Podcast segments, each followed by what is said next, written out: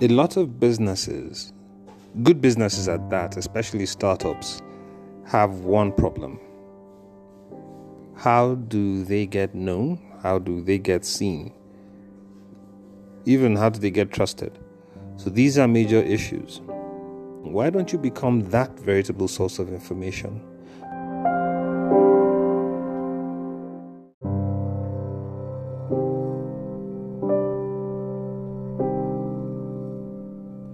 A lot of businesses, good businesses at that, especially startups, have one problem. How do they get known? How do they get seen? Even how do they get trusted? So these are major issues. Why don't you become that veritable source of information?